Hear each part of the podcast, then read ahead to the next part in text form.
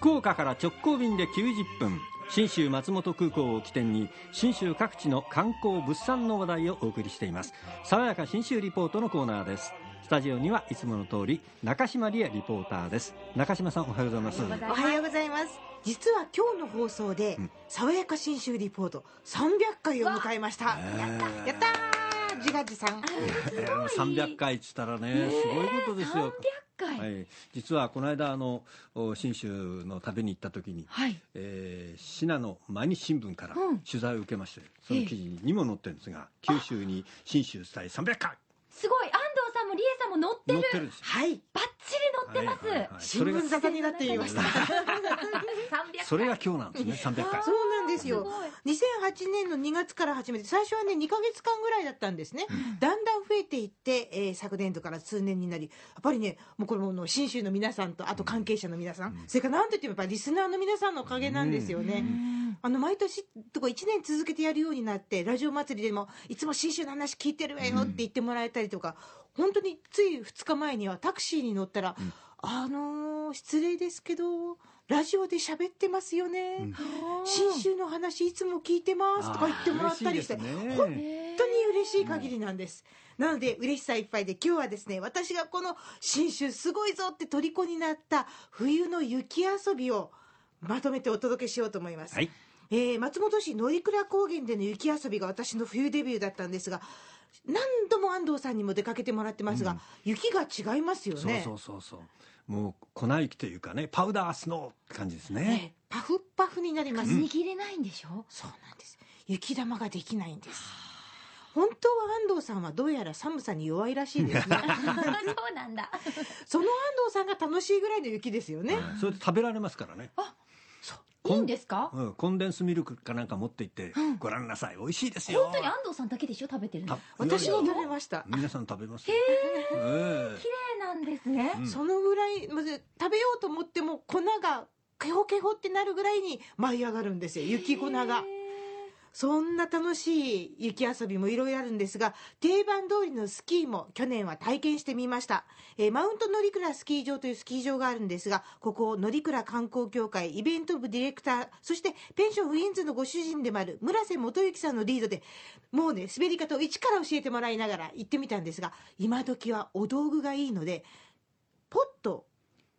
目を向けただけで行きたい方向に曲がれる、便利になってきました。チャレンジをちょっと聞いてください。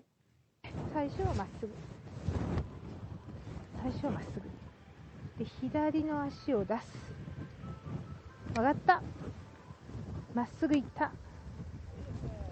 まっすぐ行った。行ったところで今度は右の足を出す。右を出した。曲がった曲がった。おお滑れてますよ今私。すごいおおっていうか村さん雪がめちゃめちゃ気持ちがいい。あの何にもなんか下から来るゴリゴリ感とかがない。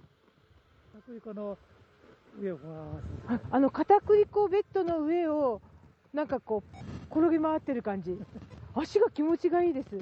あのスキーで履いててもなんか雪の気持ちよさが伝わってきますよねだから雪がキュッキュッキュッと音がするんですね、そうなんですよ。本当にびっくりなんですがうまそうに見えるでしょ？でもちゃんと転んでますから、右を出す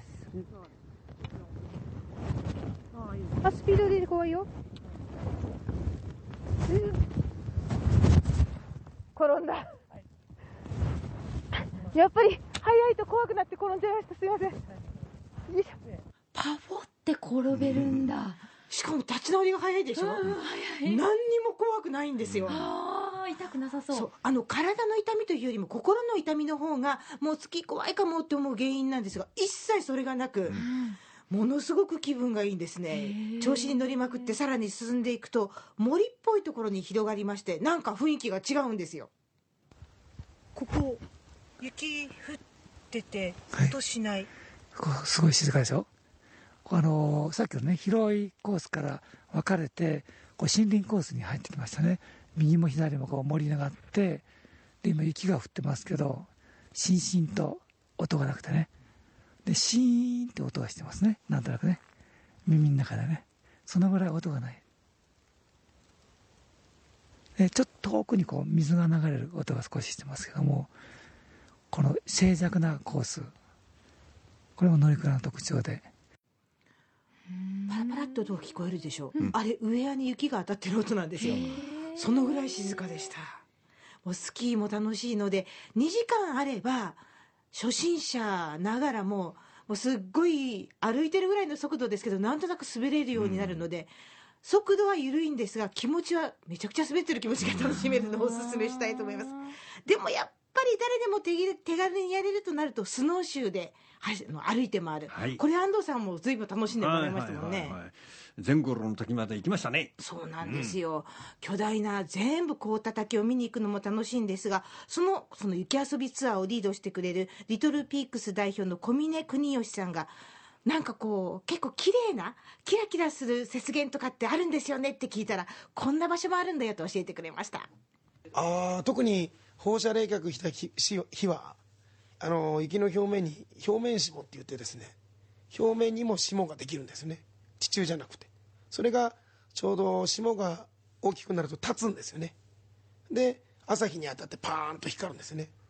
でもその後すぐ朝日に当たると重くなってパタッと寝てしまうのでそこからは輝かないんですよね。なのでそういうのが見れるのもそこの雪原の特徴ですかね。雪の上に霜なんて考えたこともなかった、え。ー信州ならでは。